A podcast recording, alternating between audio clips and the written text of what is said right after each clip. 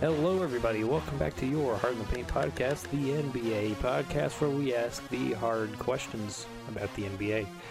I'm your host, Matt, and again, joined by Michael on this wonderful April 25th, 2019, the eve of Avengers Endgame. And boy, has a lot gone on in the wonderful world of the NBA since we last talked to you guys. Some wonderful, fantastic, potentially best playoff games of the decade, as well as uh, a lot of cultural events going on, a lot of uh, communal television, and we might get Spencer's Dinwiddie's wish of no games on Avengers Night, which seems equally as fun. Before we get to any of that, let's of course give a special uh, shout out to our sponsor of this episode. That is Chick fil A. So you know them, you love them, their chicken is undeniably the best in the fast food business. But did you know that they now do a key lime summer shake? That's right, folks. You too can enjoy the wonderful taste of limes. And the key to a successful summer lies in that shake that you can enjoy at your local Chick fil A. So head on down to your Chick fil A, tell them we sent you for a potential coupon for that key lime summer shake. And with that, let's hop right into just a couple quick tidbits of NBA news before we hit the really the playoffs is the meat of of course any sort of basketball talk right now. And that is uh, the LA coaching spot has been having a round of interviews recently, uh, most notably Tyronn Lue got uh, second callbacks as well as uh, Jason Kidd. So, uh, Michael, what's your take here? Jason Kidd versus Tyronn Lue, who's going to get this spot? Can we get a third option, please? Jerry I, I don't even. It's not good. Like that's Ty Lue, I get it. He won a championship, and he's good for like a playoff series. Like he's good at actually coaching like a playoff series where you only have to focus on the one other team, and you can, you know, really dissect like game film and talk things over and um, exploit like first round matchups and stuff like that. But not sure he's got the vision to develop the core of young guys that they still have, right? I mean, they haven't actually executed the Anthony Davis trade. So, how are you going to bring back an injured Lonzo Ball, an injured uh, Brandon Ingram, just Kyle Kuzma? I mean, have we hit his ceiling? Sort of. I, I don't know if there is a better version of Kyle Kuzma really out there.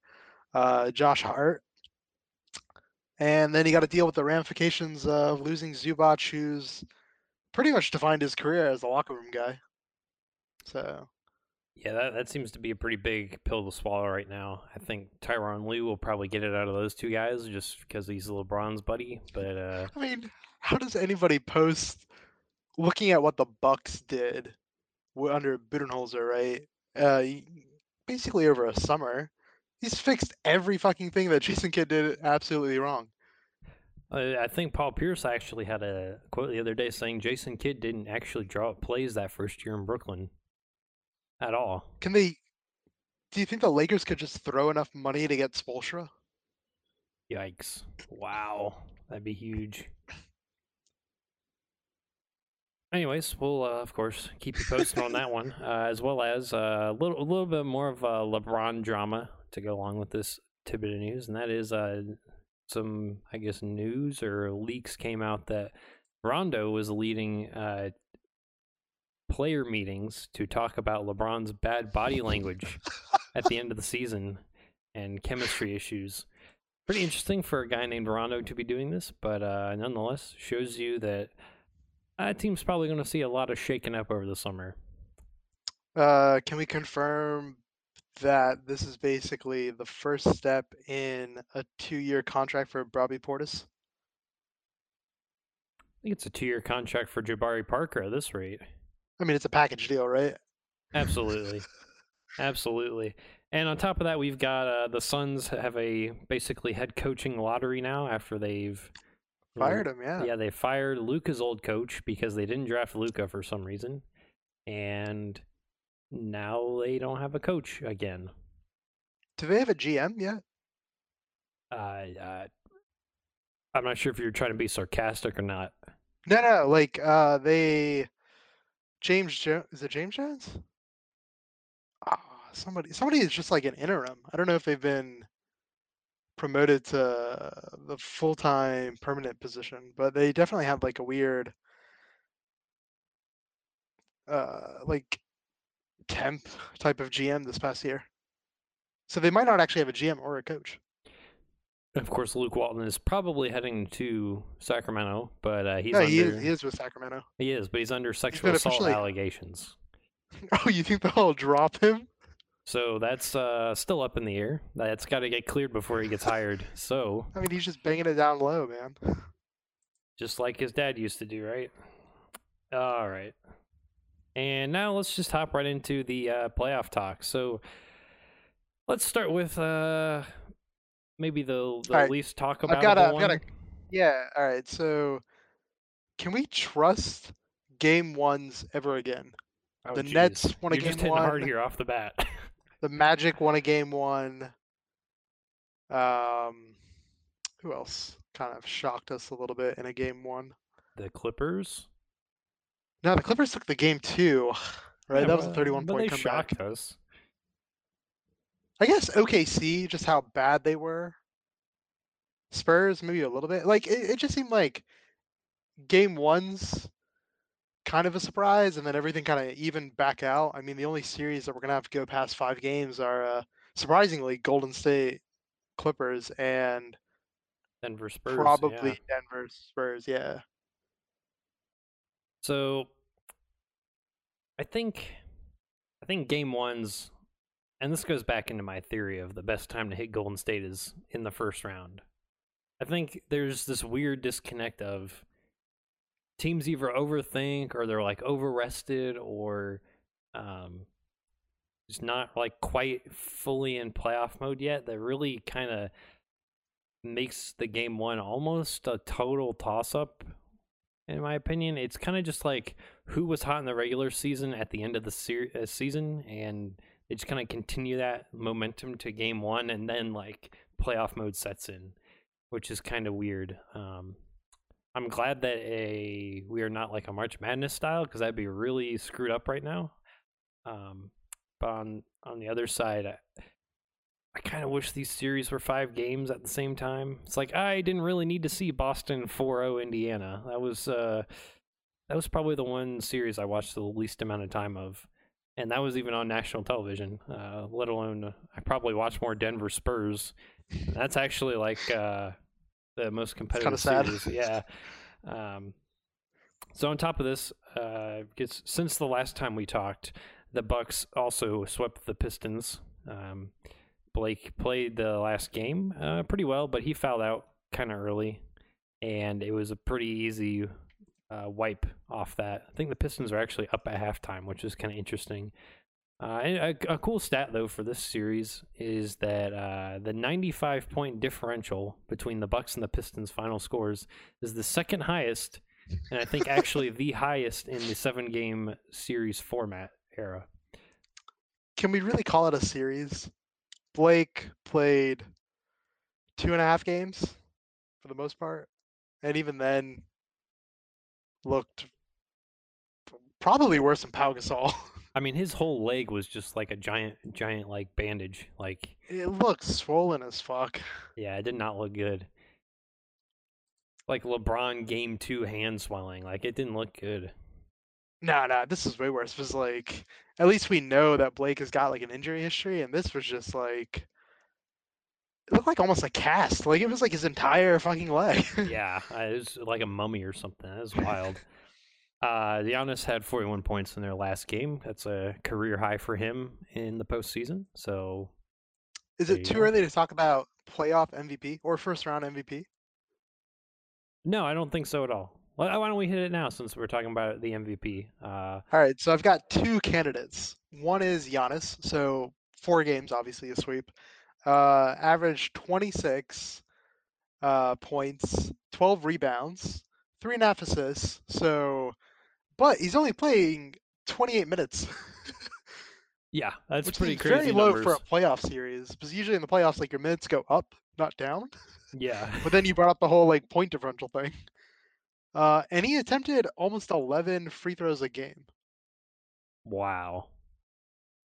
So kind of kind of inside track right now on the on Giannis uh regular season MVP, defensive player of the year, first round MVP. Like this is a real moment for this for this young man. And then uh I think the other guy has to be Damian Lillard. Yeah, I, I don't think anyone's gonna let him live that one down. Uh, after probably the greatest game winner in the past 15 years of playoffs, 10 years Game winner? Oh, I, series winner, game LeBron- winner. LeBron 09 game 2 against Orlando. That didn't that win pretty That, awesome. that didn't end a series though. All right, Ray Allen game 6 2013 NBA Finals. That's pretty good. Uh, It's up there. Like I think they're pretty close. It's up there. that that saved their fucking The- championship. The only reason I put this up there is because it's uh like it's actually like the last shot of the game actually was a shot that like it was gonna go in overtime otherwise, which honestly it was it probably was a toss up who would win in overtime in that game because it was so neck and neck down the stretch. And it won a series on a shot, like and he waves bye to them. Like that's so savage. What about? All right, this one wasn't in the playoff. What about Game Seven, 2016 NBA Finals? Kyrie with the three. That, that was like three minutes left on the clock after that. No, it fucking wasn't, dude. It was like a minute and a half. Yeah, but what what gets replayed from that game? Alright. uh, 2016 February. Steph hits the half court against OKC. That that one's pretty dope. That one was in overtime. Yeah, that was the bang. I mean, I like I'm I'm I'm saying it's up there. Like I'm not sure if it's the best because it's like All right, it's definitely the best playoff game since Game Five 20, of the NBA Finals 2016. So best playoff game in three years. I don't know about three years. I don't know if there's something I'm missing in there because it is the first round, so that's kind of the the biggest knock against it. It's like, oh, it's just the first Yeah, but it's a- Quality opponent. Like uh, this is a round. Like this is a matchup that we could have seen in the second round if the seeding had just played out a little bit differently. I think that's honestly that point is a a, a pretty big point in this whole factor. It's like OKC kind of went all in this year a little bit, and everybody had them like, oh, they can beat the Warriors because they can play defense better, and Paul George is a god right now. And no, it turns out Damian Lillard's the best offensive point guard in the league next to Steph Curry. Yeah, I mean that's in the context of Paul George. Without a labrum, You know, I mean, yeah, I mean basically with yeah, I mean the guy had like no shoulder, Yeah. and he still like was putting up like close to 30 points a game. yeah, I'd love to know his. uh He probably got so many shots in that thing as they were playing. Holy crap! I guess going into All Star break, OKC was definitely the prohibitive favorite to beat Golden State. Yeah, they were like third or fourth seed at that time. It looked like Paul George was gonna be like MVP. Dark horse, yeah, Yeah. dark horse MVP. And then it slid off at the end here. What do you make of Paul George's comments at the end of the game, or I guess end of the series, where he claimed that uh, Lillard's game-winning or game s- series-winning shot was a bad shot? He was like, he just kept saying over and over again, "It's a bad shot. It's a bad shot." It's like, what? So so Dame responded to this, of course, on Twitter saying "lol," which was of course hilarious because Dame has been killing Twitter ever since this happened, along with the freeze frames of all of his expressions. Like I think I think Yeah. maybe the next game winner closest to this that I can remember was like uh I think it was 2015, the uh, Derrick Rose Jimmy Butler Bulls versus the Cavs that first year where it was Derrick Rose had a game winner and then LeBron had a game winner the next game yeah, yeah. and he does the thing where he jumps up in the air he's got no expression on his face and like Joakim's just like holding him screaming his head off. I've heard. I think we could uh, say that this is probably like this game five is gonna go down as a classic. Oh yeah, this is a game that needs to be replayed over the summer like multiple times. And I think this is also kind of the big, you know, outside of kind of the R slash NBA sphere of people have learned who Damian Lillard is, and finally understood that if Steph hadn't come around, this guy was basically going to be the kind of that guy of stretching the floor to like 30 plus feet. Like he made a 40 foot shot. So so With- let, us get back to this bad shot thing. So somebody cranked the numbers on this. Turns out he shoots 42% from that spot. Yeah, so I think he's so I think he's taken 10 of those 40 plus shots this year and he's made almost all of them. Yeah, and so earlier that game, he made a shot from the same spot off a pick and roll, which is insane that you're defending him that far away. And then, well, yeah, go ahead. and, and then I was gonna say it to to give Paul George a little bit of credence. I mean, let's not pretend that this is the best shot that it could have been made or taken. Well, so you know, I was watching this live just like you, and I was actually really worried because, you know, he kind of had the ball, and it was clearly he was gonna ISO, and everyone knew he was gonna take a three. Like he, he wasn't gonna fucking drive for the hole, right? Like, uh, but then like it, the clock hits like three seconds, and he's still dribbling, and then it's like just over two by the time he actually pulls up to make his move, and I got really worried that it was just gonna be like. Um, Pump fake and get stuck in his hand or something like that. Yeah, like maybe he makes the shot, but they review it, and then it's like, oh, it's actually still in his hand as the Mm. clock hits zero, and then they undo it, and then it's like, well, everyone in Portland's kind of deflated, and then OKC take the game, and The then confetti shot, essentially. yeah, I mean, it's also weird to think that Damian Lillard's first shot in the series, and I think the first points in Game One was him hitting like a thirty foot three, so he really bookended this really nicely. Yeah, yeah. I think I think when you look at the shot itself, I mean, he does a really good pound dribble sidestep to the right as a right-hander. Harden esque. Paul George, I mean, jumps and swipes, but obviously, like, he doesn't think Dame's gonna pull up that freaking far away, so he doesn't like actually jump as far as he could. And of course, you don't want to foul him. And then he shoots it, and literally, like, the clock runs out just before it hits the rim, like perfectly timed too. I I think that gets overlooked. And on top of this, I didn't. oh, It was a relatively clean shot. Yeah, like it didn't it didn't like rattle around or hit the backboard that hard. It was just like whew, perfect. Um, I was gonna say I was looking at uh, the comments on this post on Reddit, and one of the Houston guys is like, "Yeah, I love this shot because now they'll stop showing the one where Dame beat us four years ago and Mike Tirico goes insane. Like that's hilarious." The logo lives on. It's kind of sad though that that series did end in five games, but that was by far probably the best series in terms of just basketball quality. I think we need to highlight though that this game in particular, I mean, he had 50, he took a lot of shots, but it's really important to realize that like nobody on his team was helping him out that much. Like he was definitely head and shoulders carrying the load that game. Yeah, I mean McCollum still got a bit of a knock, and then he picked up a lot of early fouls in the first quarter, so he was kind of coasting until kind of the fourth quarter. But I, I mean, CJ McCollum had some clutch mid-range shooting there in the fourth quarter to really claw them back in, because they were down by 15 with like eight minutes to go, seven and a half minutes to go, which you know we've, we've inexcusable. well, it's you know we've kind of been we said this I think last time where it was like a few years ago if you were down by that kind of 12 to 15, teams just kind of gave up. But now because of the three ball, it's like, oh, I'm just down by 12. I'm just down by 15. And I mean if you're the Clippers, I'm just down by 31. Like it it feels like 4 or 5 years ago, kind of before the Warriors go on this run, that if you're down by 12 with seven minutes to go at home, you're you you know you might be kind of folding it in a little bit. Yeah, I mean that that's totally fair. CJ Uh, though, CJ, I was I was really worried. Like he was the guy I was watching for most of the series because obviously he just came back from uh, some injuries that have been plaguing him, and now with Nolan Nurkic, it's like all right, CJ's gotta like CJ and Lillard combined have to be half their points, right?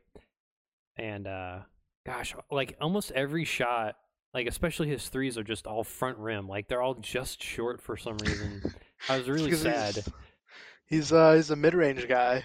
Yeah, and uh, I was actually really impressed by kind of the end of the game when OKC went small, which is what I was kind of hoping they would do with like Nurkic not being in. Um, you know, they go like Jerry, Jerami Grant at like the five, which is weird. Um, but they had, but Portland kept Enes Kanter and Mo Harkless and just crushed them on the boards, which was insane. I was like, I can't believe that paid off. Like, I don't think we would be saying like a year ago that you'd play Enes Kanter in that spot because you get wrecked on defense. But they totally bullied Yeah, him for it. I don't know. Enes Kanter is just he's like Tristan Thompson, right? Where it's like for some reason it just clicks in the playoffs. Like last year, Tristan Thompson in the Toronto series in the second round, he just killed that fucking team. Like I know LeBron had like the the, the bank shots and stuff like that, but it was like Tristan Thompson was really that problem for them. And Enes Kanter just seemed to for some reason undermine what Steven Adams was doing. Yeah. It's like Steven Adams and the combination of Westbrook, like Westbrook goes rebound hunting, right? So it's like you would think, at least when Portland's on offense, Russ and Steven Adams are going for the boards, like a defensive rebound to then launch their offense. And Enes Kanter just, I mean, his game one was pretty solid. Game two, he kind of like uh regressed back to kind of the Knicks Kanter, but he gave him pretty solid minutes for like a Nurkic impersonation.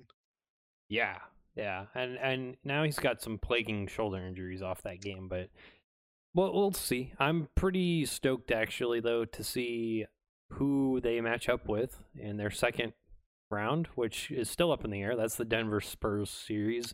It's looking like I mean, Denver's going to take that one away, though. It's just sad we didn't get the Jokic Nurkic. Yeah. That would have been pretty sick.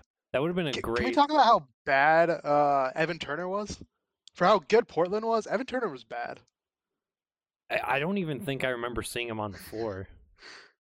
Because he's kind of the guy that they basically trust with the second unit, or I guess the bench unit, or however you want to kind of phrase it. It's he's kind of that point forward, and he was trash. Which I think you need a guy like that moving forward to make a pretty deep playoff run, unless Dame is gonna, I mean, just go fucking like Super Saiyan and kill everybody. But I, I, yeah, you know, I feel bad because I predicted Evan Turner would see ticks up on all of his uh, box score stats, and he obviously did not. So I missed that one pretty hard. Uh, I think it's a matchups thing though, so I'm gonna say it was the matchup. Um, so we got Who would- Denver. Who would you oh, rather okay. have Portland face? San Antonio or Denver? What do you think makes a more intriguing matchup? If Nurkic was in, I'd want it to be Portland Denver like 100. percent And we get Nurkic Jokic rivalry from the old Denver days. But LMA could come back to Portland. Yeah, that would be wild too, right? Um, CJ versus DeRozan in the mid range. I'm really concerned that because I kind of want Portland to win now, like whoever they face, because I'm like, this was so freaking awesome. Don't don't let this like first round curse like screw them up where they just kind of peak too early, you know? Just like a Harden versus Lillard Western Conference Finals like shootout. Yeah, so I kind of want them to play Denver. I think that'd be better for Lillard if they played against Denver. Yeah, my problem is if San Antonio figure out how to beat Denver, I feel like they could figure out how to beat Portland, and then it's like shit. Are they? Can they figure out how to beat Houston? And do they make the finals? Like, I don't know if it's a I figure just out I don't want to. I I don't want to see the Spurs in the Western Conference Finals or the finals. But it's really hard to root like bet against them. Here, here's my thing. I don't want to see a game where it's like 100 to 99. DeRozan's like 9 of 17. LMA is like 20 points, 10 rebounds. Like, that game's going to be so fucking boring to watch. Give me something exciting. I'd rather see like Lillard versus Harden, like just ISO for the entire fourth quarter on each other. like, let's get some good rivalries going. And then, then we get more Lillard Sun Tzu quotes. That was so epic. Uh, do you want to jump to a different series? Yeah, let's jump to uh, the Clippers. The other side of the West we haven't talked about yet. Uh, so last night the Clippers took another one off Golden State. Who two the in a row would have in Golden State. two against Golden First State? time since games five and seven of the 2016 finals that Golden State has lost back-to-back home playoff games. Like, okay, if the Clippers crazy. won one at home, like that's got to be the best story of the playoffs besides this game winner from Lillard. I swear to God, if they take him to seven, it's fucking hilarious.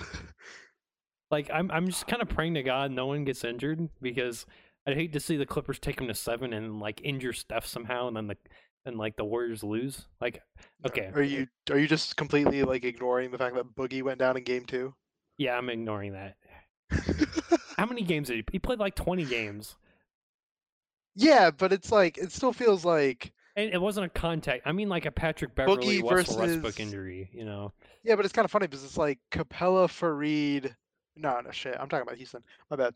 Montrezl Harrell is like if you throw a Boogie out there, it just you're kind of forcing Montrezl Harrell to do something on defense, which might slow him down on offense. Because he's you know it's a big guy. It's like big guys tend to fade over the course of the game. Yeah, but I really like seeing the old school Warriors team out there again. Like that's kind of cool. It reminds me of the good old days before everyone was on their dick. You know. What do you mean old school? The only reason this series is still a series is because Kevin Durant has bailed them out in LA. That's true. And that's crazy. He had a playoff career high last night and they lost the game. Like if you had told me that, Yeah, you would have well, told me they would have won by 50 or something. Well, if you give up fucking seventy points at halftime, like where the fuck are you gonna go with the game? Like, Score 70 and a quarter cuz you're the fucking Warriors? can we talk about the fact that Draymond should have gotten two technicals and been kicked out of that game? Yes, absolutely. You, did you see him all, like basically kick Patrick Beverley in the face?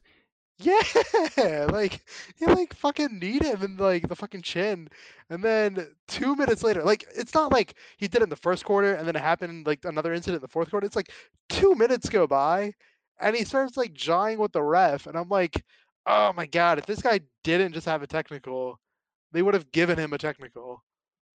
Yeah, like I- think he absolutely should have gotten. I would almost consider that a flagrant on Beverley. Like you're hitting a guy while he's down, like not accidentally. Like I, I I know Beverley kind of instigated it a little bit. Like you can kind of see it on slow mo on the replay. When you see it in real time, it looks like he basically just like walks on his face to step over him. That looks real bad. Does. Kevin Durant? Does Kevin Durant? Uh, I guess take up the proposition of the Clippers a little bit more seriously after Are you fucking after kidding me? series. like even even if Golden State, you know, uh, blow them out in Game Six, like Nick's got to be kind of worried, right?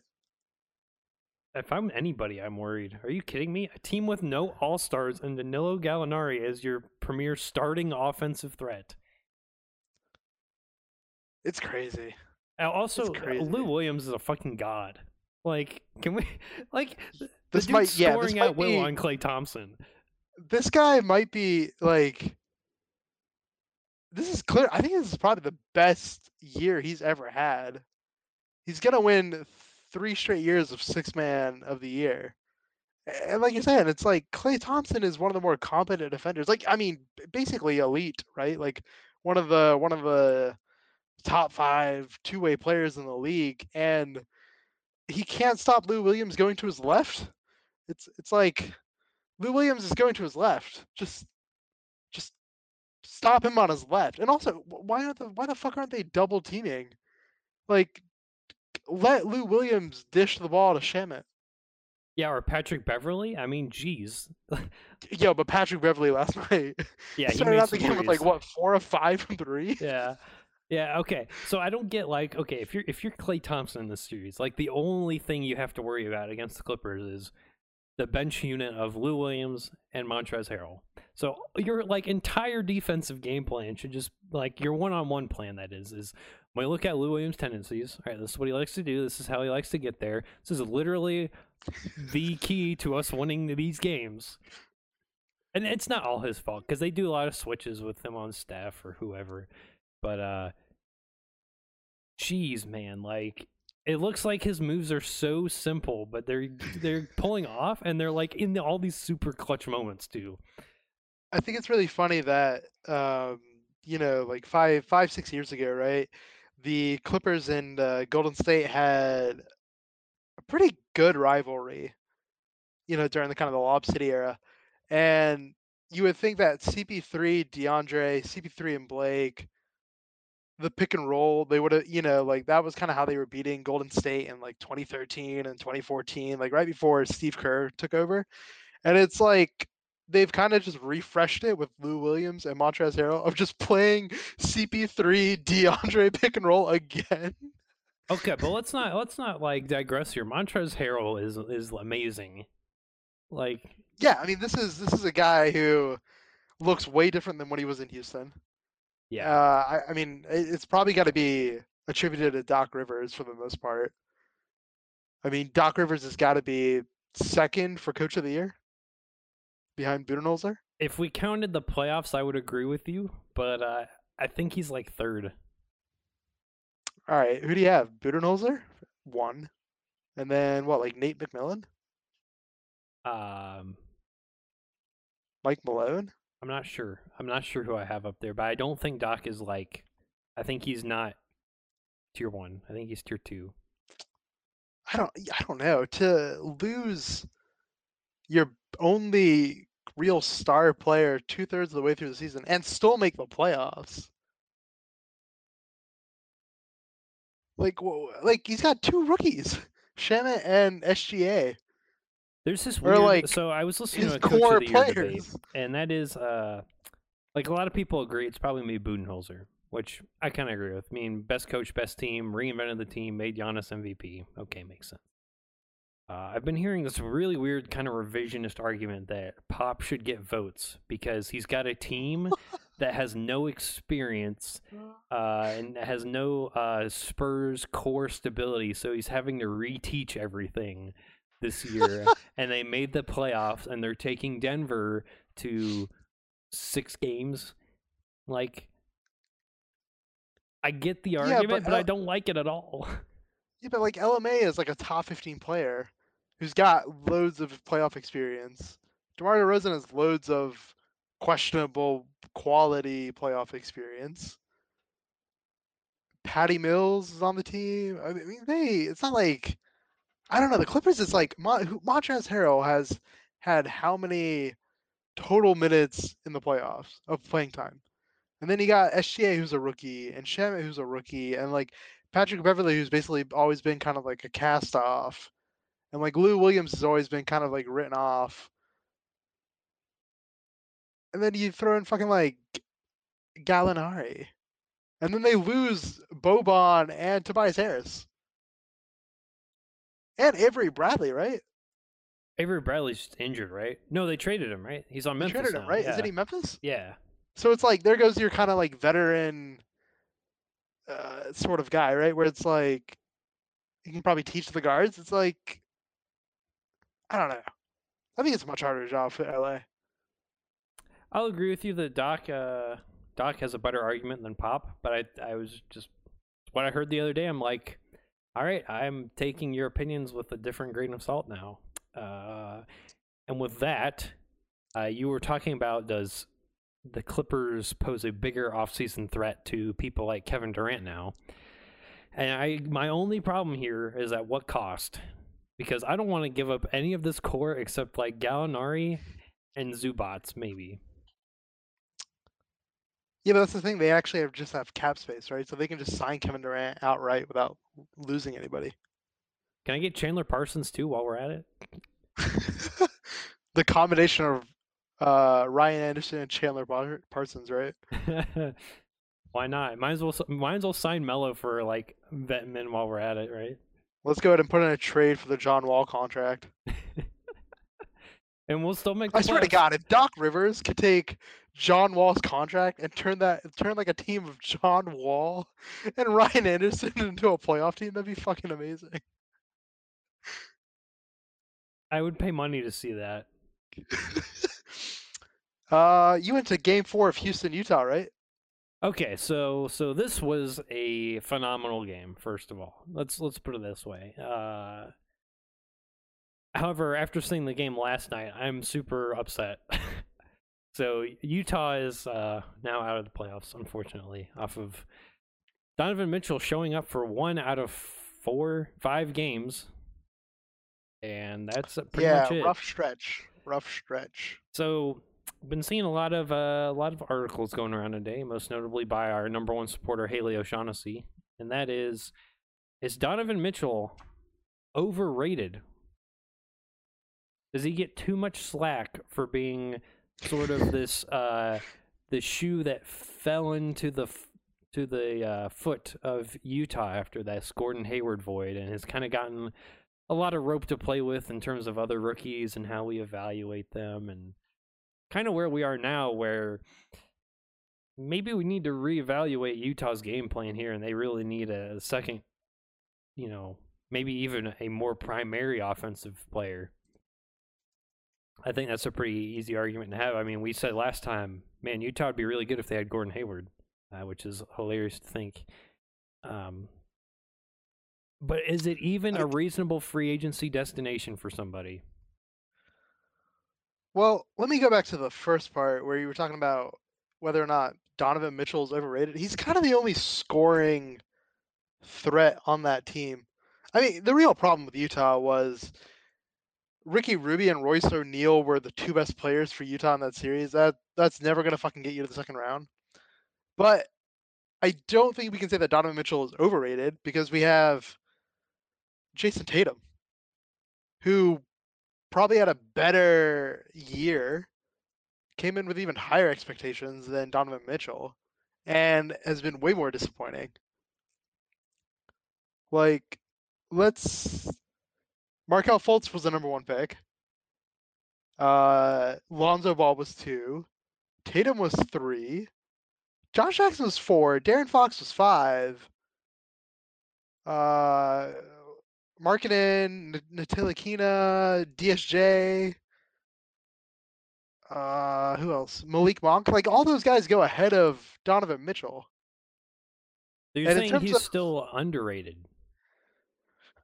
No, I think I think we're at the point where it's where he's a bit properly rated, um, because out of all those guys that I just mentioned, he's had the best second year, apart from maybe De'Aaron Fox. Like, He didn't improve considerably, but he was already good I- I after the think- first year. well, I think I think learning how to be consistent is an improvement, right? Like having a good rookie year is great. Like, look at let's you know let's think about Trae Young, right? It's like, yeah, it's great that he managed to like turn it around, but it's like if he can't be consistent about it, like no one gives a shit. Like, look at Devin Booker. It's like he- he's good, but it's like he can't really be consistent enough to win games. So why do we think he's good? So I think we're at this point where it's it's kind of like Damian Lillard, right? It's like you're in a bit of a smaller market, so you don't get the kind of national TV spot.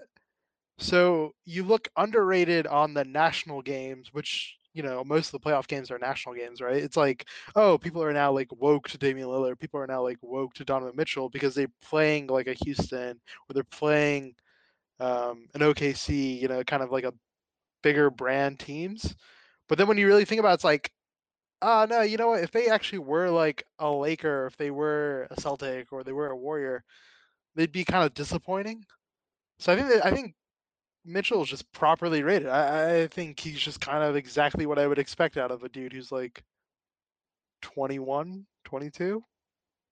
Yeah, he can't even rent a car yet. So uh, I I'm actually right there with you. I think that was her conclusion as well. As uh, you know, you can be underwhelmed, you can be overwhelmed, but we're all just whelmed right now. Like we're a little disappointed, Yeah. but we're whelmed. I think it has to be put in the context of Jayson Tatum, though. It's like Jayson Tatum is is the guy that should be the best in that top like 15 group, and I would say Donovan Mitchell had a better year than him.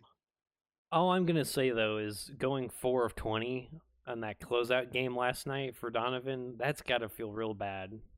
Like Well, you know, if you mimic as- your as game- well.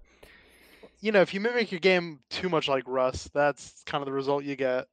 And I think I think what we come down to is is I think Utah does need some other perimeter threat. I don't think they need an interior threat. So like uh kind of like a guy who could handle, but be a little bit of a swingman, make some threes, but get to the cup. And Not is white. racist, yeah. So what about a what about a guy named Gordon Hayward? That would be ironically fun if he was on that team. I think they could use a guy like Jimmy Butler. Let's be honest. what the fuck? No, are you kidding me? Where the fuck is Donovan Mitchell gonna drive to? With Rudy Gobert down there too, and uh, Derrick Favors, like. All right, hold on. Hold on. I was trying to segue Can you get an the offensive? Can you get an offensive three seconds? I was trying to. I was trying to segue. so Philly uh, has destroyed Brooklyn in that last game pretty substantially. Um, This was by far the second best series. yeah, minus the round. last game not being competitive at all. Nah, it's still fun. The trash talk was there though. Can we talk about my guy Ben Simmons getting 30 plus in this series? Didn't we make a bet about something about whether like does Ben Simmons make 30 points or Jokic make like eight threes or something? Yeah, we, we had something about that. We got to find that timestamp and go back to it. Ben Simmons fucking made 30 points. He doesn't have a jump shot. No jump shooting team will win the NBA Finals. Who who do you think stood out the most in the Philly Brooklyn series? I feel like in terms of perception, really good for D'Angelo Russell Yeah, and Caris LeVert, yeah, and I guess the Nets as a whole. yeah. Uh, and then kind of the flip side, Jimmy not great, and Tobias Harris not great. Kind of. Jay Redick, not great either. Yeah, I mean, even Embiid, because he's just like Embiid. It's like they played five games, but it's like Embiid really only played like three, because the first game obviously he played like what, like five minutes, and then game three he sat out entirely. And he looks out of shape still, which is amazing to me. Ah, It's so weird because they, when he's out on the court, they look so fucking good, offensively and like defensively, in terms of just how the fuck are they going to beat Embiid? Like, or how is any team going to beat Embiid? But then he goes away, and then game three happens where Ben Simmons just kind of figures it out. And then game four, Tobias Harris gets off to this great start. And it's like, oh, okay, maybe they can kind of play a little bit without Embiid or like, you know, really, really kind of roll back his minutes, even though it's weird to load management in the playoffs. And I'm I more don't know, it's just, interested. it's, it's weird. It's weird that you kind of got this like dichotomy of a Philly team at the wrong time because you're about to play Toronto, who's one of the more cohesive types of teams on both offense and defense. that has Philly's number on top of it. They beat them three one this year in the regular season. Yeah, and the one loss was without Kawhi playing. So, I mean, how much does that really mean? And also, I don't think Marc Gasol was in any of those games. Yeah, so pretty big wake up call coming for the Sixers. I would say maybe the best thing we got out of this was um what was I gonna say? That uh their bench really needs a lot of work still. Like maybe they might have screwed up uh losing guys like Covington and Saric. Like I, I And, actually uh, feel better about this team Ilyasova. without the Butler trade. Like if they didn't have Butler right now and still had Covington and Sarge, I would feel pretty good about this team. What's like your dream finals matchup for the teams that are left? Do I count the Warriors as being left? Uh, no, I mean you can you can say like, I mean any team that is still alive. So Clippers, uh, Golden State, Denver, and San Antonio. So instead of eight teams, you have like ten teams that are still theoretically alive. What's like your dream matchup for like an NBA Finals? I'm gonna go with Philly, Portland. God, how many points do you think Dame gets in that series? You think he breaks like That just seems like like 300 points? thing. It's well, it's like Ben Simmons is gonna be guarding fucking Damian Lillard, and Ben Simmons is seven feet tall. it's like what the fuck does Enes Kanter do with Embiid? that would be pretty entertaining. I was gonna say something stupid like- like, uh, Clippers versus the Bucks. and then it's like C.J. McCollum is just gonna go to fucking town on J.J. Redick. Yeah, Yikes! They probably wouldn't even put JJ on the floor. It'd be that bad. I think Warriors Philly's pretty solid still. You know, I'm starting to You- get on the thi- Toronto Do you think the a little bit. Warriors? Do you think the Warriors like figure it out and manage to like stay course and get to the finals, or do you think? I I mean, fuck. Like, all right, let's say the Clippers completely just self-destruct in Game Six, and it's Houston Golden State. God, not again, please. That feels super 50-50 now. It does, doesn't it? Can Draymond Green stop Danuel House? I mean, that's your fucking tagline. Is Andrew Bogut able to uh, do anything against Capela, or probably probably just don't even put him on the floor? Can Gerald Green atone for last year's Game Seven and just completely outdo Kevin Durant? I'm just not. Uh, I'm not looking forward to Golden State Warriors again. Like I, I, it feels like matchup fatigue to me already. Oh, I'm kind of ready. Like the more I think about it, the more I kind of like Houston in that. Um, like when the Spurs lost in 2013 and they come back kind of in the like a revenge uh mode for like 2014. It kind of feels like that with Houston where it's like they looked pretty bad first 20ish games of the year, right? Obviously the Brandon Ingram, Rajon Rondo, CP3 fight. And then they go on that tear with Harden streak. And then it just seems like since All Star break, they've kind of figured it out, except for obviously they were the four seed instead of two. But it does seem like they've kind of figured it out to the point where it's like, you got to come and beat us. And that's usually a sign of a team that thinks it's going to win the finals. It's not like we're going to figure out how to beat you. It's like you got to figure out how to beat us. Maybe that's why I'm not totally sold on Portland. You don't think they have enough like swag? Enough I like think they got fuck you attitude? but I, Even I- after all this? I'm I'm really convinced that they've like peaked too early. Like I think that they've like kind of like prematurely ejaculated on these playoffs to use like such a dumb phrase, but like it feels like uh, this like this is their moment and I don't know how they keep momentum. Like they've got to wait like basically a week for their next game. They just got to unleash the tandem of Jake Layman and Zach Collins Uh, honestly, and hope Evan Turner has a pulse. Meyers Leonard shoots Uh, more threes than Jokic. Yeah. So second round preview. Let's let's turn our attention a little bit to the second round. So in the East, we're set. Milwaukee, Boston. What's your uh, initial thoughts? Oof. Revenge game from last year. Both these teams Who look like they've and why? clicked. I'm gonna go with the Bucks this year. I think its coaching is gonna really be why that they lost last year. I think that will Mm. basically secure it to them this year. But I think it's gonna be pretty close still. I wouldn't be surprised if it was seven games. Yeah, Giannis just looks fucking unstoppable. I mean, goddamn. I mean, he just destroyed the Pistons. You know, last year a lot of times it looked like he'd get into the lane like right next to the hoop and then kind of get stuck with it a little bit in terms of a spin move or something like that, and he'd kind of get just kind of stuck there. But I I think he's figured that out this year in terms of not getting stuck in the middle of the paint with nowhere to go except try and yam it on somebody. Yeah, it, you know, I've, I mean, I've said this a bunch, but it really does remind me of like 08, 09 LeBron. Except for the fact that, you know, 08, 09, it was like LeBron figured out how to be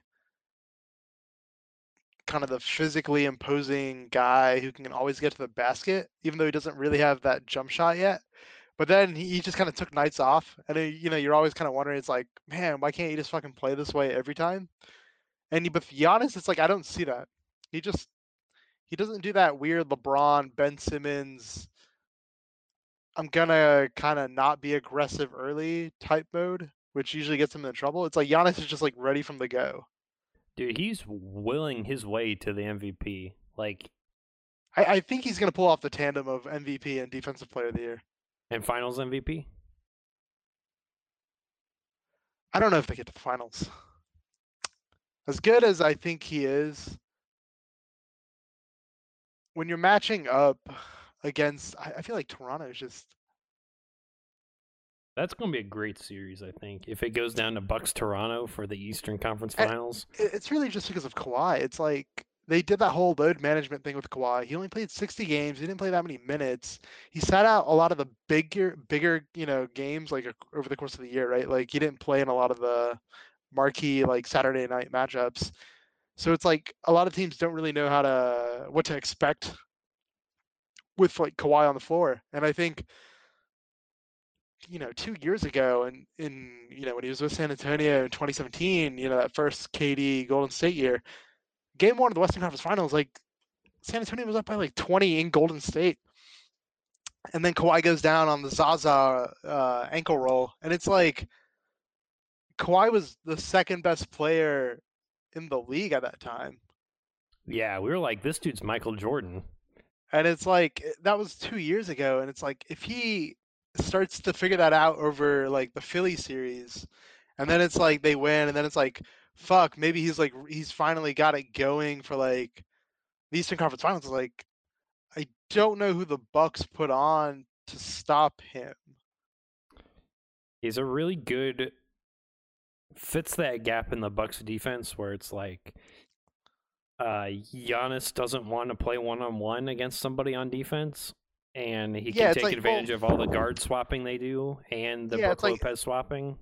Yeah, it's like if that if it ends up being Milwaukee Toronto, not to like completely jump ahead, but Giannis can't move down to like a three to play Kawhi.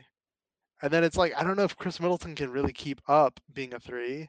Malcolm Brogdon might still be kind of injured, and he's a little slow to guard Kawhi. Eric Bledsoe's too small.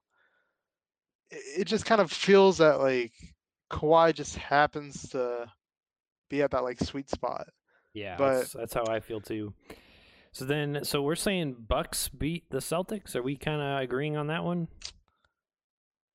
Yeah, but I think it's seven games.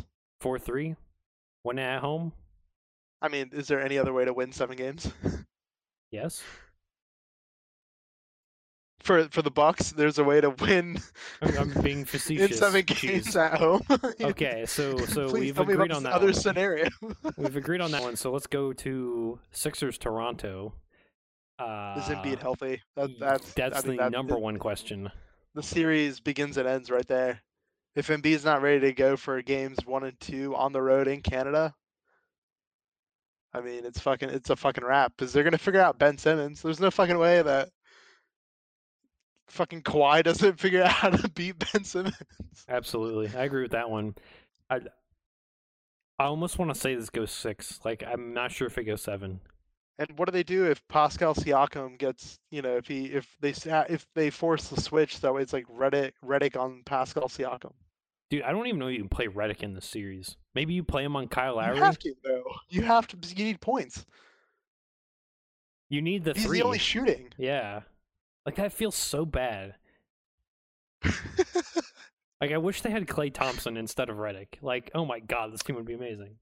you know what it kind of feels like? It feels like Philly is like the kind of counterpart to the Lakers, where it's like you got this uh transcendent superstar, and it's like LeBron is obviously older, but it's like LeBron kind of had like a rough year with the injury, older, and it's like Embiid has always kind of struggled to be healthy. But it's like if those two guys are at 100%, it's like there's no there's no way they don't win that game.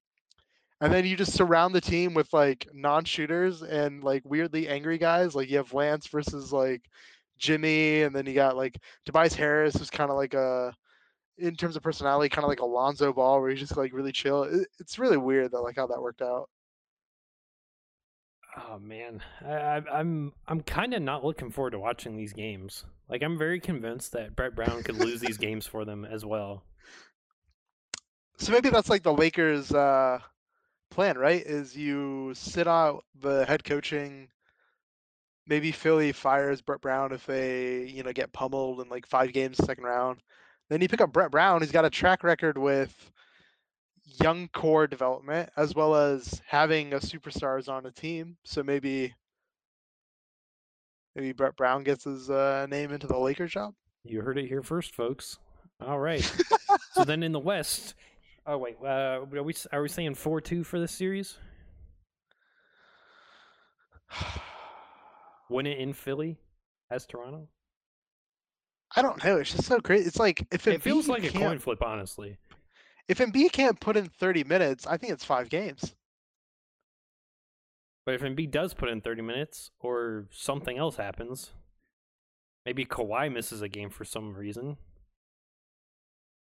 You know, I had I hadn't thought about that because I just completely put that out of my mind of like he's not really injured. He's just Load like managing. just you know, yeah, like he's just not playing. Like eh, like in my mind, he's not injured. He's just not playing. yeah. It's like you watch Paul George, it's like, oh no, he's injured. You watch Blake Griffin, it's like, no, he's injured. Embiid, he's injured. But like Kawhi, it's like, I don't think he's injured. I think he's just they're just not playing him. Yeah, so we'll see about that one. I'm I'm gonna go with four two. I think. I think Toronto can win it in Philly, even though I kind of actually want Philly to win. Because So just, why Philly Portland would be an amazing finals.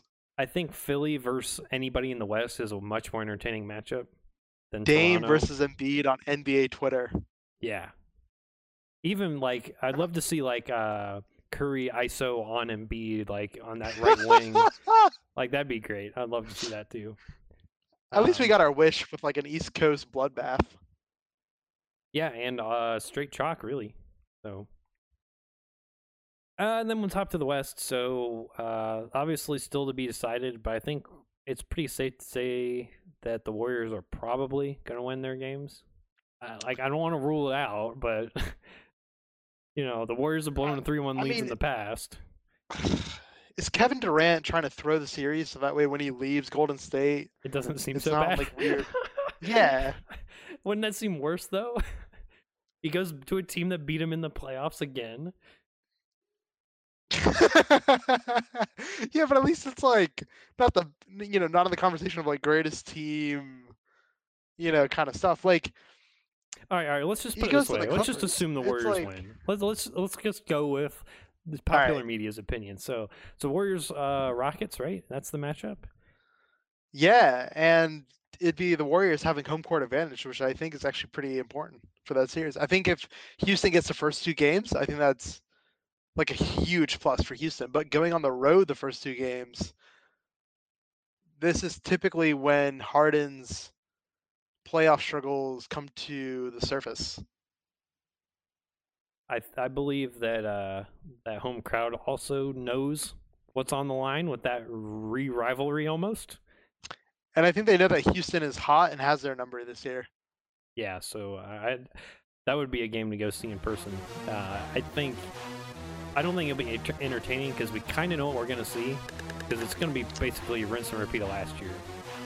Big question though is who guards KD? Because they don't have Trevor Ariza this year. That is honestly the biggest question, isn't it? I mean, PJ Tucker, like for all 48 minutes. Honestly, it might be that might I- just be the ticket. Maybe no Ariza is just KD goes unlocked. Yeah, like I'm really trying to put this together. It's like trying to like run through the Houston roster in my mind real quick. but Danuel House, everyone's just too short. Eric Gordon, Too short. Like everybody's just too short. Capela. Yeah, but then he's too slow. It's like Yeah, I mean, fuck. Harden himself, dude. That'd be that would be. You know what? You know what? That that's probably the best thing they could do is put Harden on him. I mean, Chris Paul obviously can defend him, right? We saw that last year. Chris Paul's too short though. Yeah, but KD was afraid to dribble the ball against Patrick Beverley. Yeah, you're right. I think I I think the Warriors. Well, I'm gonna we're gonna go with this thread that the lack of Ariza is why the Warriors win that series. That's the secret sauce. I don't know. It's a great narrative because you have the whole Houston revenge thing, and I really like this Houston revenge thing.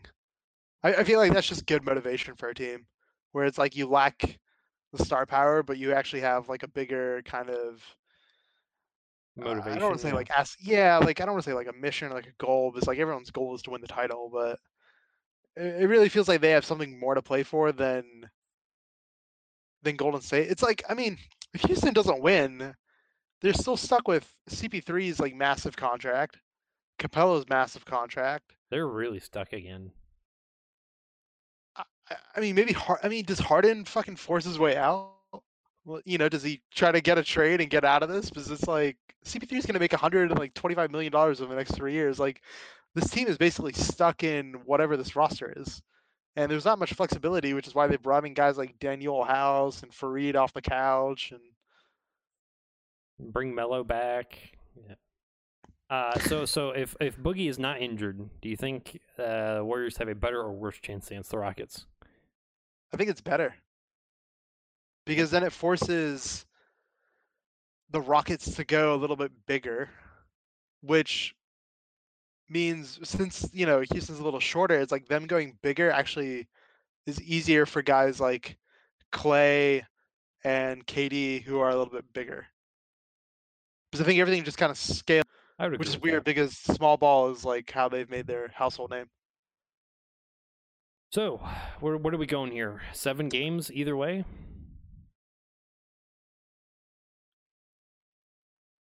Uh, I mean, I hope so, just so that way there's something interesting to watch. but I think the Warriors got a chance to win it in Houston. I think I'm gonna go with this Ariza trend until it bites me in the ass. um, and then we have Portland versus whoever comes out between San Antonio and Denver, and San Antonio Denver still feels like a real toss up to me. I feel like Denver's kind of broke through the seal a little bit with their last two games. Feels like they kind of have a Figured it out. yeah. Remember a couple like it seems like the Spurs shit test is the ultimate way where you kind of grow up as a playoff team in the West. You know, Like OKC figured it out like a couple years back. The, you know, even the Lakers had to figure it out. Yeah. Um, the Warriors.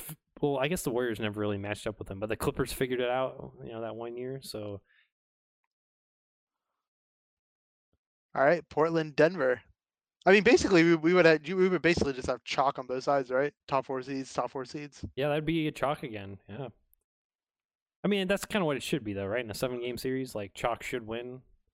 Um, I mean, I, we- I mean, we expected that in the East, right? Because there was just such a huge disparity um, between the top four and kind of. Then you had clearly Indiana five, and then you kind of just had the bottom East. Dropped off pretty. But hard, in the yeah. West, it was clearly very fluid, right? I mean, Houston could have been a two. OKC could have been anywhere from like a three to an eight, like in the last like two three days of that season. So if Dame doesn't go total fuck you mode, I mean, OKC could have totally made it to the next round. yeah, I mean, I mean, they they really should have. They've got more depth. They've got more length. They've got probably more experience. They have less shoulders, though. They've got an MVP. They've got a MVP candidate. I, I I'm So- I would love to see like I think Portland Denver would be kind of a cool matchup because then I can three jump between years then. states and go to both games. So that means since KD left, OKC hasn't won a single playoff series. Yeah, that's pretty big. Like that's actually huge, right? Because when they played Houston in 17, they won one game, right? That was the Russ MVP year. I think they won one game. And then last year, the Jazz beat them in six. And then this year, they only won one game. They've won four playoff games in three years since KD left. Yeah, that's like one of the worst stats in the league right now. Wow. You want to talk about Donovan Mitchell being overrated? Fucking OKC. That, that's that's a different conversation for another time.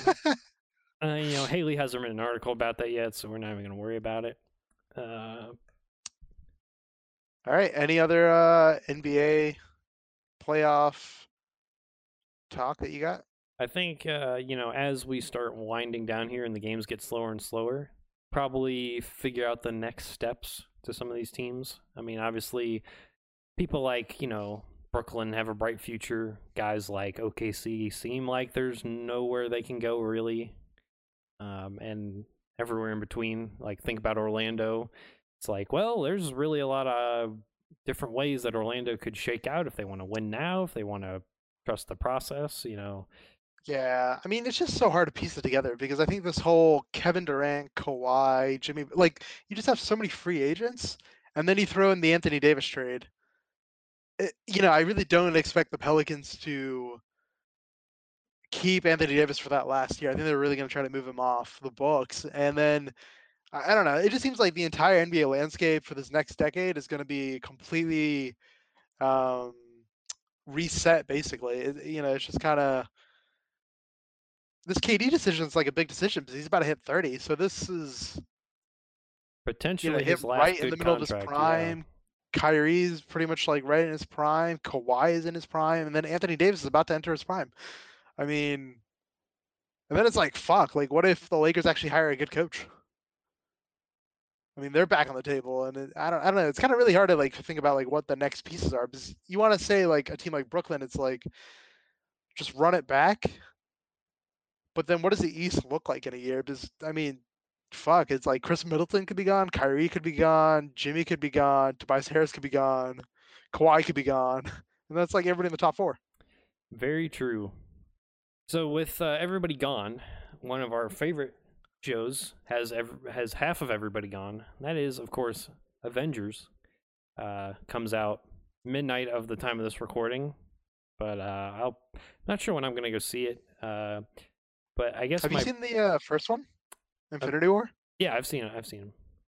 Oh, I actually have not seen Infinity War. Well, spoilers. Half of everybody dies. Uh, No, I think I got the gist. I mean, I watched like the trailer, and then I kind of managed to like figure out most of the plot just on watching like the trailer. oh yeah, it's not too hard. And to I just like, out. yeah, and then I feel like this one is kind of the same. I mean, I don't know how many trailers they have this time around. Probably not as many, but it's supposed to be like what, like three hours? yeah, it's culmination of basically a decade and a half of movies. Well, I mean, a decade.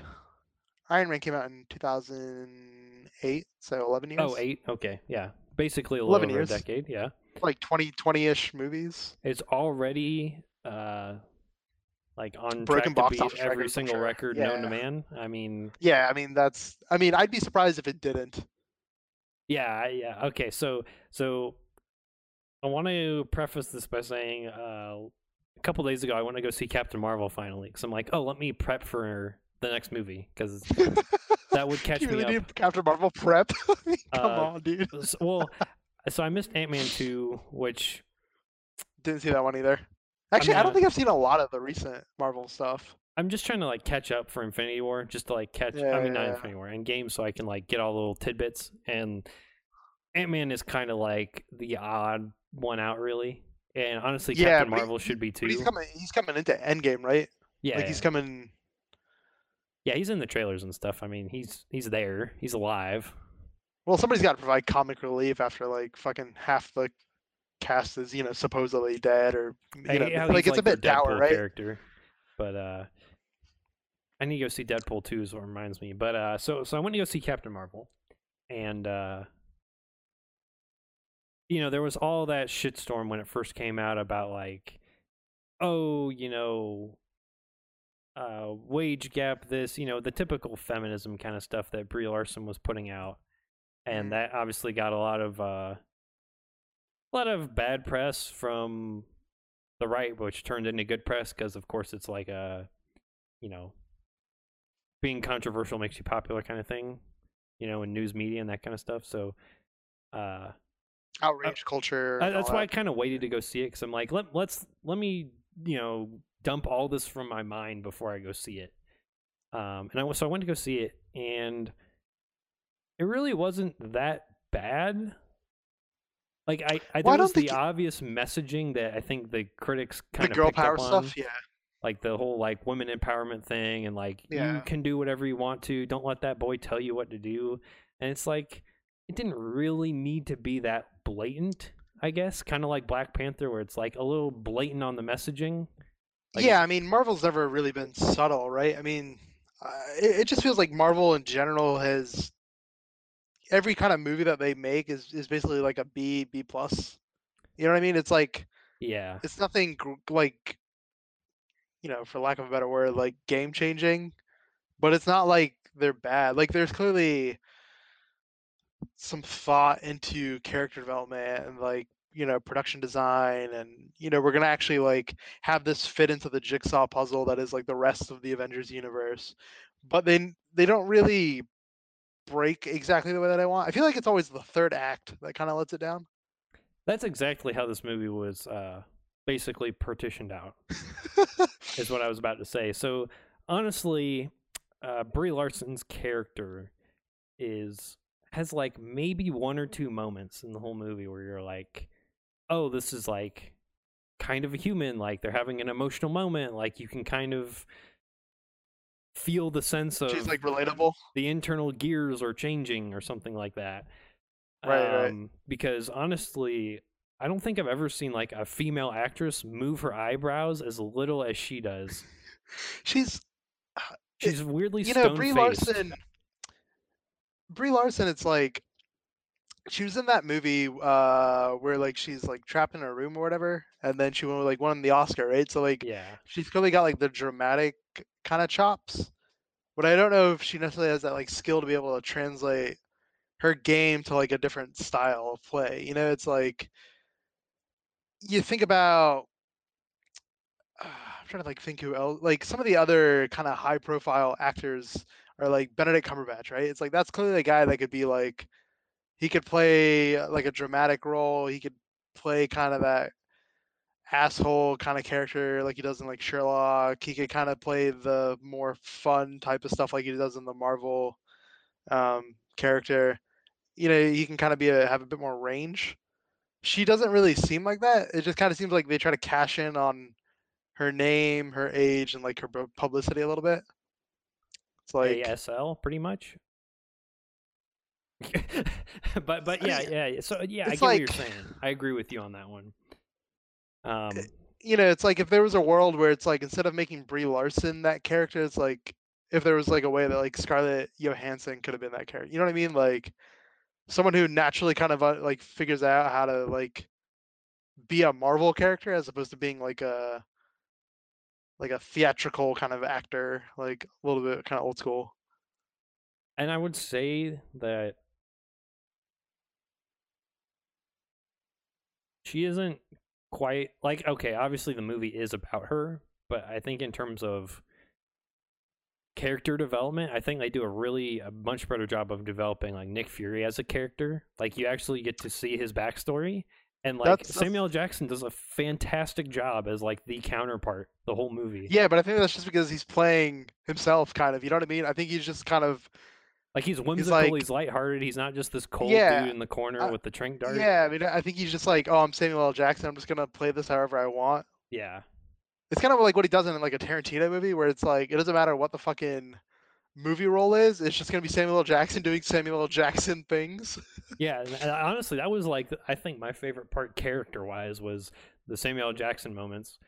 Um, and of course, it does a pretty good job because you know this movie I think takes like if you're looking at it chronologically in the Marvel universe, you know, there's Captain America, and then I think this would happen next because you know Captain America one is like World War Two pretty much, and then this is like 1985, so this is like before Guardians of the Galaxy.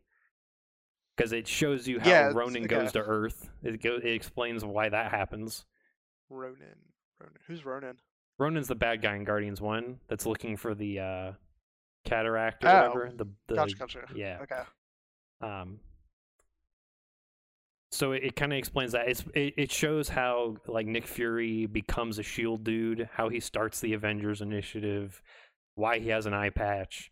I guess it makes sense, right? Like it's kind of the first time that he's exposed to uh like aliens or It's like a Men in don't know, Black like, moment almost. Not like aliens, but like exposed to like there's life outside the universe and they can yeah, it's like it's kill like Will. Smith when he figures out there's aliens for the first time. You, you kind of get a little bit of Yeah. that vibe. Yeah.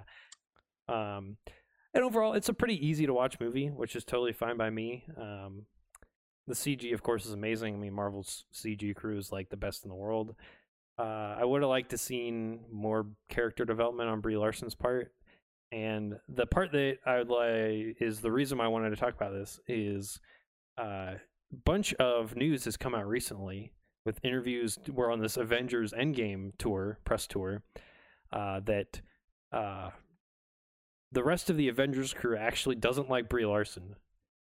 I don't think anybody does. Have you seen like her her interviews when she goes to some of these screen like not I don't know, not like screenings, but these like movie events where she kind of tries a little too hard to hit on the I don't want to say like Me Too movement, it, but yeah. like that kind of vindictive part of feminism where she kind of goes after like the It's like spiteful a little bit. the the bloggers, but it's like you're not, you know, it's like you're just kind of attacking them for like what they're not the ones attacking you. It's like another group entirely who are just trolling you, and for some reason you've attacked like the critics at large. Yeah, that's the problem, right? So, so that's Like she's not a bit of a power trip, I guess. Uh, so so the second problem is is she, you know she's been on these like group interviews with like Thor and like Don Cheadle and stuff, and there's like a hundred passive aggressive comments in these interviews where, where it looks like these guys legit hate sitting next to each other. I just think it's because she's not fun. She's just not like a like a Marvel kind of actor. You know what I mean? Like you think of like the guy who plays Thor. It's like he just seems like a fun dude in real life. You know? Yeah, Like Chris Hemsworth. Yeah, it's like let's go play basketball with him. He seems like a he seems like a dude who he seems like fucking Ben Simmons, right? It's just like, can this dude shoot a fucking basketball? No, but he's Australian, so he's gonna fucking like be 100 all the fucking game. But then it's like Brie Larson's like, what the fuck am I gonna do with Brie Larson? Like, she's gonna fucking be like, yeah, let's watch this super obscure like indie film.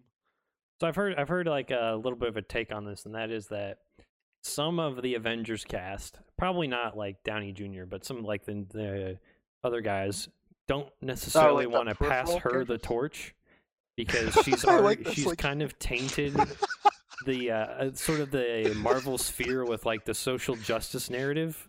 I have not heard this at all. This is awesome. this is like what happened with Star Wars, yeah, and it is a little bit honestly, and Disney's responsible for both of it, right? where it's like, you know, episode uh seven, right? Force Awakens. It's like it's not bad. The third act is, is pretty is pretty bad, but it's like I get what they were trying to do, where they were trying to just like transition a little bit, like just kind of stop the bleeding and just kind of, you know, kind of pivot a little bit, and it worked pretty decently. The characters were interesting, but then they just completely like shit in the bed for Last Jedi, and it was like I don't like any of these characters, and then you ruin Luke, and it's like you kind of got that right because like Luke is kind of like the Captain America, Iron Man, like the the old guard. Oh, yeah, very similar. And it's idea, like- yeah.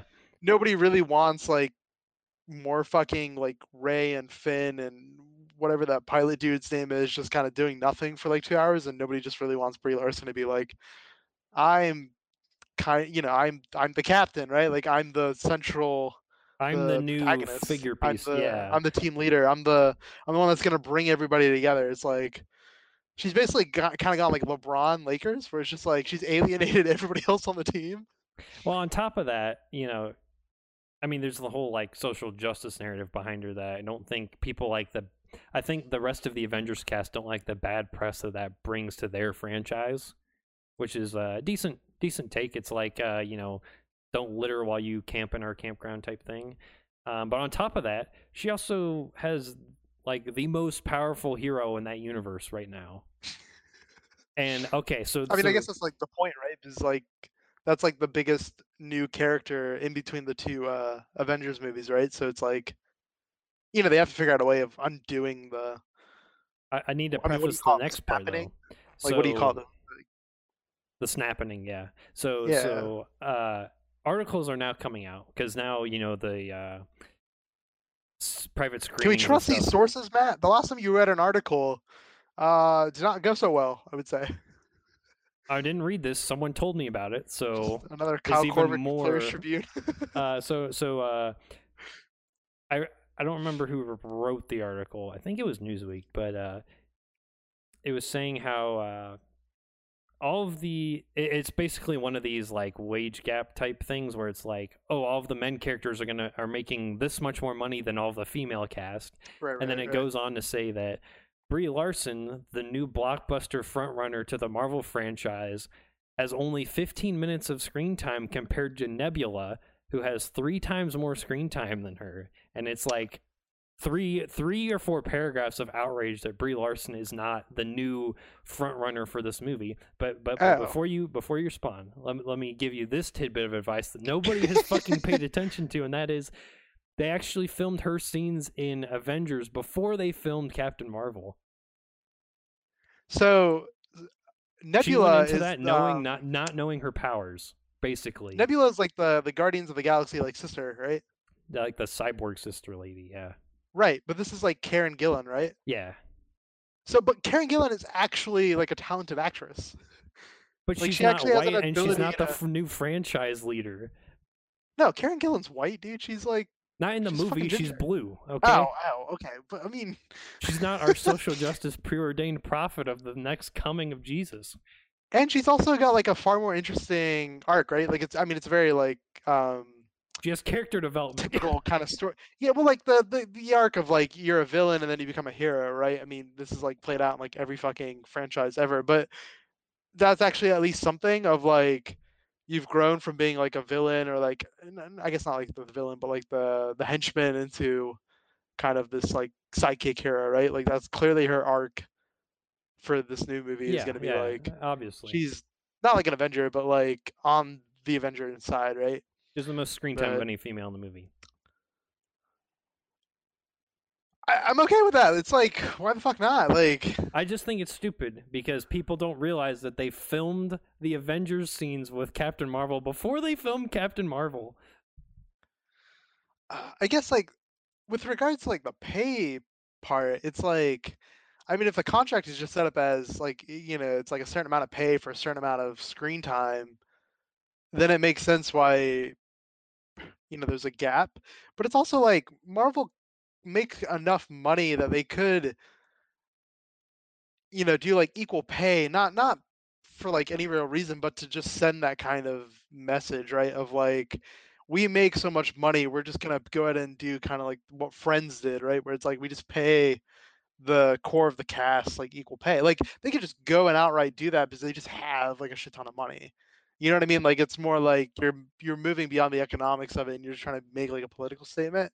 But it's like I, I mean, it's in there. Like you have contract negotiations a little bit, but um, It's I a funny thing to be outraged about. It, it's just it's stupid to me, and at the same time, it's like their kind of marketing for the movie is kind of based around her saving the day almost, and she only has 15 minutes of screen time, and she just had a movie come out, and people don't see the difference between just probably working on both movies at the same time. There's a real chance that Captain Marvel could have flopped with all the negative press it got, so maybe they cut some scenes back from her. And they, well, I think yeah, I think they were also doing like the the Black Panther like hedging your bet kind of thing. exactly. because um the last one right like he doesn't get that much screen time right isn't that like a thing like black Yeah. panther doesn't no, get yeah, like, that was a big complaint when it came out. It's like, oh, Marvel's racist. They only have Black Panther equal screen time. but it's like they didn't know that it was going to make like a billion dollars i guess um so i guess with avengers uh endgame um so I was, I was talking to like a coworker earlier and he's like really into marvel right? And he was like completely outraged by the fact that i hadn't seen infinity war. So uh, you know i kind of had this question where it's like the stones like one of them is like a time stone right? So can they is that like a time traveling stone? Like can they turn back time or like go back to the past? Like is that in play or like am i just misunderstanding the concept of the time stone Wait, are you asking me? yeah like I, I believe the way it works in the comics is it does let you travel through time. I don't think it lets you reset time, but I could be wrong. okay So like, Like, you, could, I guess, you like, individually my- could go back, but you couldn't like revert the entire state of the universe back. yeah my understanding is like or at least my my you know my kind of prediction for like endgame is basically it's going to involve this uh like going back in time and you redoing things kind of you know what i mean like uh It does have that Kinda like a- Well, it just kind of makes like logically sense, right? Like you got like a time stone. It's like every other uh sci-fi franchise that has that element of time travel has always figured out like let's just go back in time and try and redo things, whether or not it's like a static type of um reality or if it is like a bit more dynamic, right? Like everything from like fucking Back to the Future to Terminator to Fucking Butterfly Heroes. Effect, like Yeah. yeah, I mean, I mean that's what they do, right? So it, it just kind of seems like that's the way that they're gonna go is to like kind of undo it through time travel. Yeah. Um, but then like Ant Man's supposed to be in this one, and Ant Man's like the science guy, right? So it's like maybe he figures out how to do time travel, and you also have all the other smart guys, right? You got like Tony Stark, who's like, you know, like the supposedly like a, you know super engineer, and then you have have to go rescue uh, first, but yeah. you have Hulk, you have uh Bruce Banner. So like that's like Mhm. three, you know, like smart guys, right? So it's like it just kind of seems like the way to go. Yeah. But I mean, that's kind of my uh thought for Endgame or of like how they're gonna. I mean, I, I mean, are we in agreement that they're just gonna like they're gonna find a way of bringing back people? It's like how are they gonna bring back, uh, you know, like Black Panther and stuff like that? Yeah, because there's this obvious like uh like we said, there's the changing of the guard. There's going to be like the Avengers second wave or second initiative or whatever. That's like Captain Marvel, Spider Man, you know, Ant Man, some of the new guys. Because Mm-hmm. obviously, like Robert Downey Jr. can't do Iron Man for the rest of his life. Like I'm sure he's got other things on the books. I don't think he really wants to either. I think he's like in the Daniel Craig, James Bond slot where he's like, I'll do one more, but I'm, Yeah. I'm kind of fucking done with this. I think so. And then you got to think the other guys too. Like uh, we've had basically six Captain America movies now. It's like uh, let's let's put him down. For, like let's have him cameo because you got to think Tony Stark's also in all the Spider-Man movies now too. oh Um, yeah, yeah. Which I mean, it's not like a main role, but still, um, guys I like think he was pretty Jackson. significant in that last one. Like He I, was, I mean, there was a lot of Tony Stark in that last one. I'm gonna be more interested to see who they end up kind of erasing from the universe or like kind of writing out of the script. Do you think there's um like right now the Avengers universe is very like unified, right? Like each movie um interlocks with all the other ones. Do you think there might be like a bit of more of like a split where it's like Yeah, um they don't necessarily kind of come like you know like all these kind of peripheral characters like you got kind of the Guardians of the Galaxy, then you got kind of the Black Panther crew, you got the Ant-Man, uh Doctor Strange. It's like they've all kind of come together. Do you think like now they don't we don't really see that coming together anymore? They're just kind of split off a little bit more. I think there'll be a little bit of like a diaspora of of uh, kind of pot lines for a little bit. I mean, so I was looking at the next Marvel movies coming out past this one, and all we know so far is there's a Spider-Man movie with like Mysterio and Sandman and some other random guys, and Tony Stark and um, Nick Fury in it, which means it either takes place before these Avengers movies or they somehow all come back to life. So that's two clues. And then there's uh, two X Men movies this year, actually. And I know those don't like actually tie into the Marvel universe, but I like X-Men. I'll talk about X-Men all day. I need to go see Deadpool 2 still. So I need to put that on I haven't seen. Deadpool 2. Deadpool 1 was fucking Uh, amazing, though. I probably nutted in that movie theater. You know, I'm not I'm not really in the Deadpool camp. And it's just one of my dudes. Like I, I read a bunch of the comics growing up, and I thought they did a really good job with it. And then now you've got you know Ryan Reynolds being Detective Pikachu, which is a hilarious Yeah, dude, change. what the fuck was that? the Uh, trailers for that movie are great, by the way. They're hilarious. All right, I got one more question about Avengers, and then we'll quickly do Game of Thrones because that's kind of like coming to a head at the same time as the playoffs and Avengers. Like, pr- pretty good moment for April right now. Yeah. Um, so my last kind of question for Avengers: Who do you think is going to be the Lou Williams of the movie? So Lou Williams, a little bit of an older guard, right? Uh, clearly having like his best fucking career, like a career year, and just seems kind of like unstoppable and just kind of, you know, no matter how it pans out, is going to win the Golden State Clippers series. I think it's Black Widow. I think Black Widow Oh, didn't shit. do a whole lot in the last movie. Um, and she hasn't had like a really great movie except uh, I thought she was pretty good in Civil War. She's pretty good with Winter Soldier. She was She's hot kinda- in Iron Man too. It's true. Like she's been a really good secondary piece. Do you think she's to dye her hair for like the 90th time? I'm pretty sure she already has. And uh, no, I think I think she'll be solid. I think she'll she'll have a big moment, uh, whether it's you know eh, some emotional moment with like the Hulk or something, or uh, like I don't know, doing some fucking badass ninja stab or something. Like we haven't had a good Black Widow moment in a while. It feels like.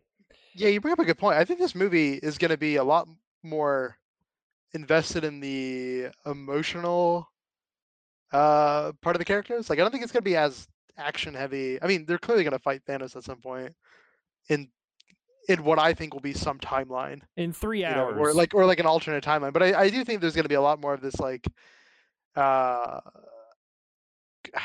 I don't like you know it's kind of like a Dwyane Wade retirement tour where it's like we're gonna Everyone gets their celebrate all these like yeah. moments kind of like throughout where it's like oh man this is the last time that like Captain America and Scarlett Johansson are gonna hang out this is gonna be the last you know we're finally gonna see like Captain America and Iron Man come back together this is gonna be the last time where it's like Hulk and like Thor can like hang out. You know, I think it's gonna be like a lot of those kind of things, like those little like emotional beats throughout, and then They they'll have die. a battle and whatever. But I, my secret Uh, prediction is Thanos doesn't die at the end. That's just my prediction.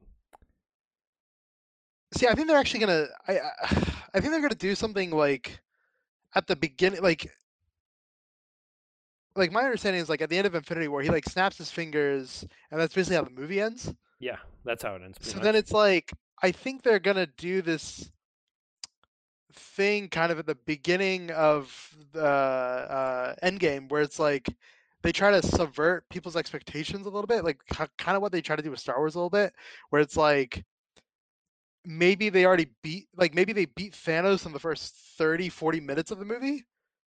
And then it's like they kind of go back and try and like piece. You have to like kind of go back and like piece together how do they do it a little bit. or killing him's actually not the right answer, and they have to bring yeah like uh, like something something along those lines or maybe it's like maybe they do kill him but then it's like oh shit he either a they need him to be able to undo the damage you know like he's the one that caused it so therefore he has to be the one that undoes it you know like not just anybody can put on the fucking glove or b it's um like he actually has a second part to his plan like his plan wasn't just to like kill half the people but that was like step one and then they like here's step two They're all in a parallel universe. Yeah, I don't I don't know. I just I, I just have this like weird time travel vibe type thing. Yeah, and I, I don't blame you. So so hit me with kinda- this Game of Thrones talk real quick. Yeah, so Game of Thrones, we're kind of coming down the last four episodes.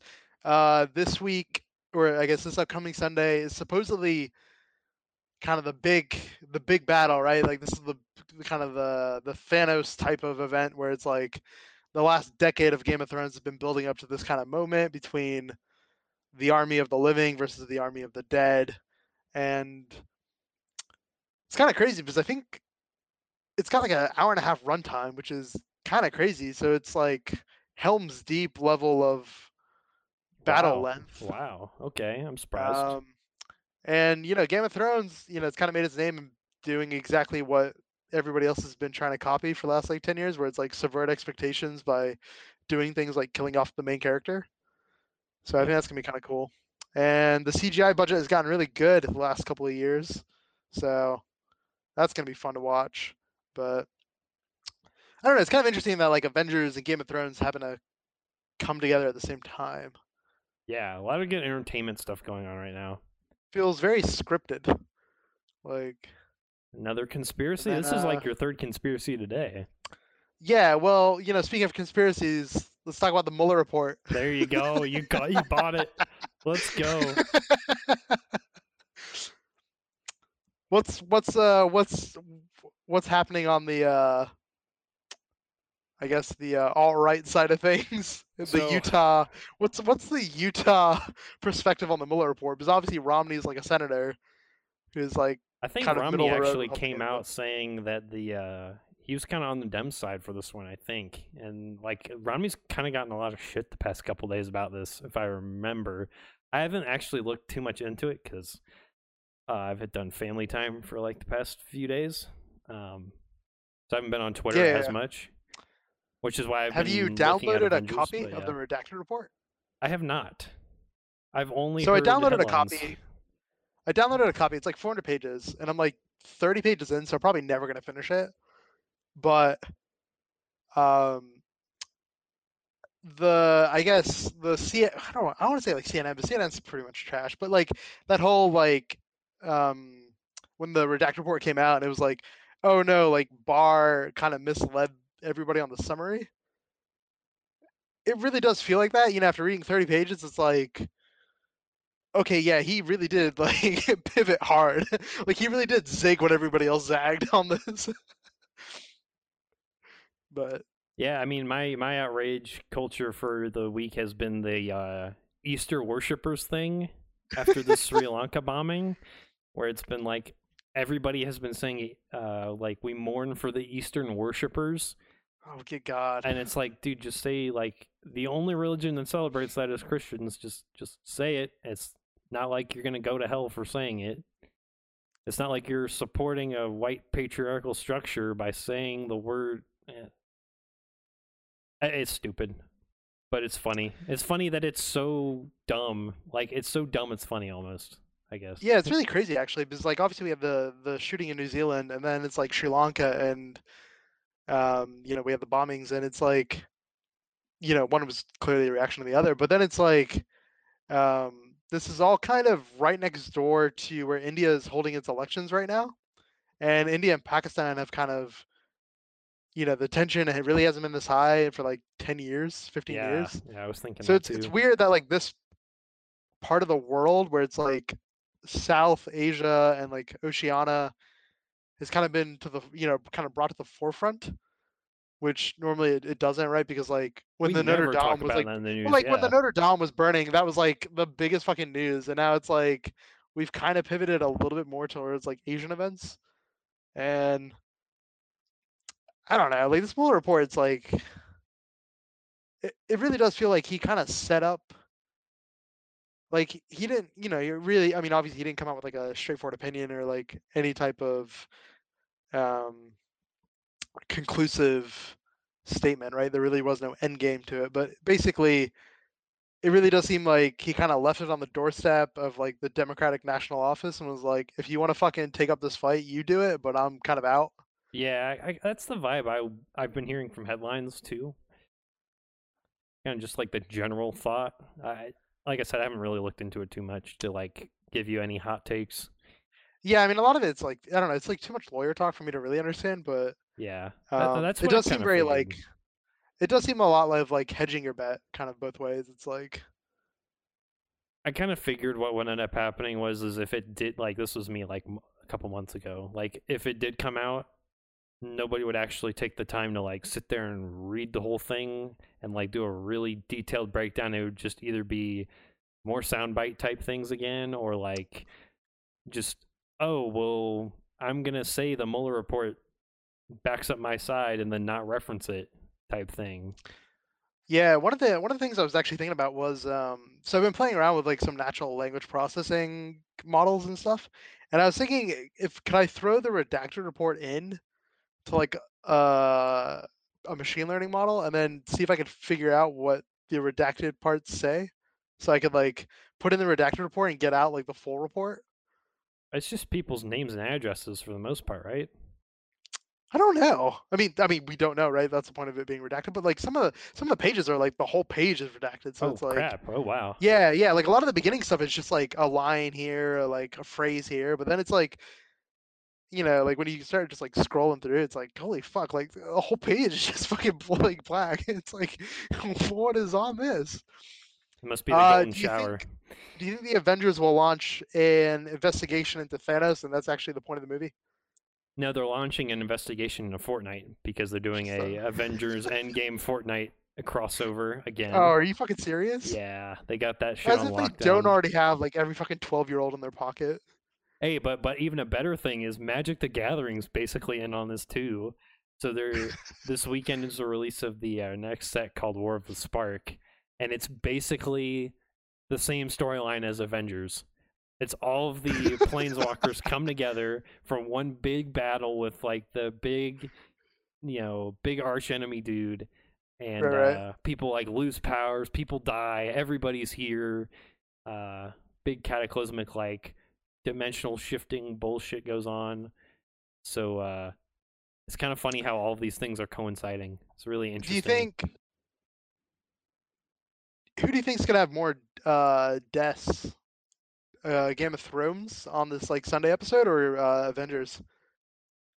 I I mean deaths as in like character deaths, not just like I mean Thanos like, you know Not like Death Star blowing up Alderaan. well like that's- well like not just in terms of like the numbers, right? Because like obviously Thanos like killed like half the people in the universe, which is like clearly more people in Game of Thrones, but I mean like in terms of people that like we know the names of the characters.